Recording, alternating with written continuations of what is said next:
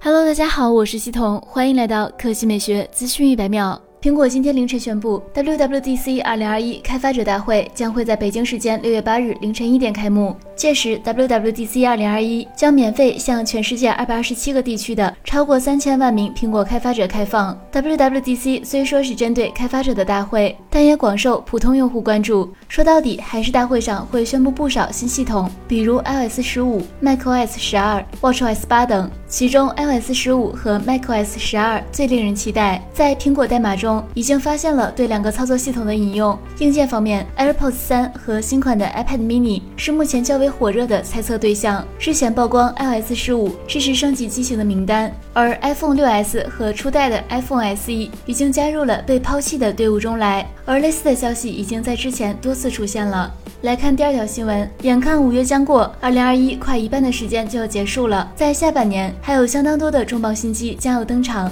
包括苹果、华为、小米、三星等。日前 Leaks Apple Pro 给出了一批 iPhone 13 Pro 最新渲染图，号称是苹果已经敲定的最终方案。正面最大的变化无疑就是顶部的小刘海了，除了内部结构光元件经过4年时间优化体积缩小，排布更紧凑外，据说苹果还采用了全新的隐蔽式听筒方案，将听筒挪到了屏幕最顶端，为 Face ID 组件腾出了更多的空间。背部依旧是矩形轮廓内布置3颗摄像头，但面积增大不少。看来影像方面升级力度颇大，包括更大的光圈、更多的镜片组、更大尺寸的 CMOS 等。内在方面 ，iPhone 13 Pro 预计将搭载第2代5纳米工艺的 A15 处理器，120Hz 高刷新率 LTPO 显示屏，外挂高通 X60 5G 基带等。